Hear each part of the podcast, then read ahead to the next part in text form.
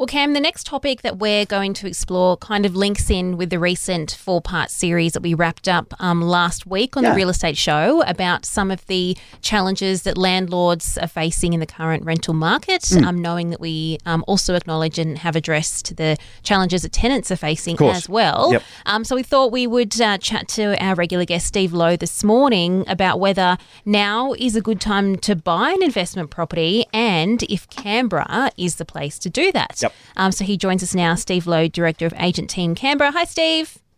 Good morning. Good morning, and his microphone is on, and he's made it to air. So I'm that's Ah, a positive good job, start. Yeah, thank you. I'm paneling this morning, everyone. Yep. So, So, learning- Renee's in behind with the buttons and everything. Yep. And I, I've got to say, I'm feeling just as uncom- uncomfortable on the other side of the desk Are as you? well. okay, so there's nerve, nerves all about the place. Now, Steve, um, when you say investors are coming back into the market, who are they? We're starting to see at our open homes more local Canberra um, uh, investors starting to come and, and, and have a look at the open homes and that kind of stuff. And we haven't seen that during that COVID boom time because savvy investors tend not to buy in a rising market. They start to look for signs of a declining market and waiting for the prices to bottom out. And so because we're starting to see investors coming back, it's an indication or an early indication that um, we might be hopefully getting close to the bottom. And what's driving this confidence, do you reckon? Uh, I just think they're starting to see a bit more affordability. I think we've already seen, I reckon, like 10% across the board in Canberra come out of the market already. And I think investors are starting to take note of that because rental um, prices or weekly rents are still quite high in comparison to that. So there is potential for some uh, some good investment purchases at the moment. Okay, so the all important question, and this is one that uh, you know I've asked myself, but also had conversations with. And we know in the ACT there's lots of extra government regulation, and um, you know that's conversations for other times. Is the ACT the place to invest in, or should we be looking further afield? ACT is absolutely not the place to invest, to be honest. There are heaps better markets across Australia right now, and uh, if anybody wants to find out more, I'm happy to have a chat to them about Of course, that. you are. Yes. Like where? Where are the good spots? yeah. I can't tell you that live on air. We'll go to everybody.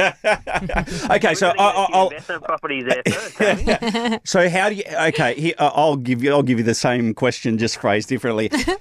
How do you? How do you find a good spot? How do Yeah. you know that there is a good spot? Well, there's a heap. Like so, so an investment property is bought on the numbers. It's not. You don't buy an investment property because you can drive past it and see it, and it's local to your local area. Investment properties need to be bought in places where it's where there's infrastructure projects coming up. There's there's population growth because people want to live there because it's closer to amenities and beaches and lifestyle. Um, it's got to be an area where prices are um, lower than uh, other parts of Australia. So there's got, therefore, it's got lots more potential for capital growth, and it's got to have a place with low vacancy rates and high rental yields. And when you look for just the numbers, there's quite a few places in Australia right now that are literally hotspots.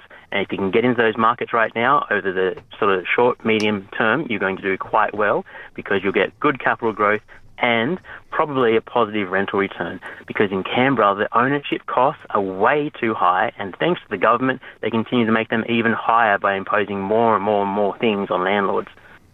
Okay, so Yep. where? So where are they? Where? where see, I'm coming back. G- give us a spot. No. One example. An example, Yeah.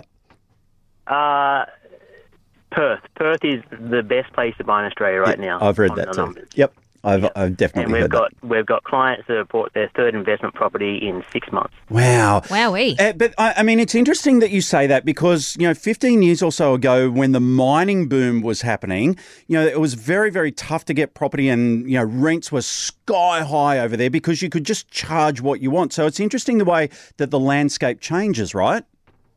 Yeah, it does, and that's why your investment strategy needs to change. So don't think that Canberra's always a safe haven. It's, Canberra's been in bubble territory thanks to COVID. So we've still got a little bit of um, a little bit of price decrease to go here before it becomes m- m- uh, maybe an investment opportunity. But there's definitely better areas to park your money right now. Yeah. All right, mate. Well, it's uh, thank you so much for like your honest thoughts as yeah, well. Yeah, yeah.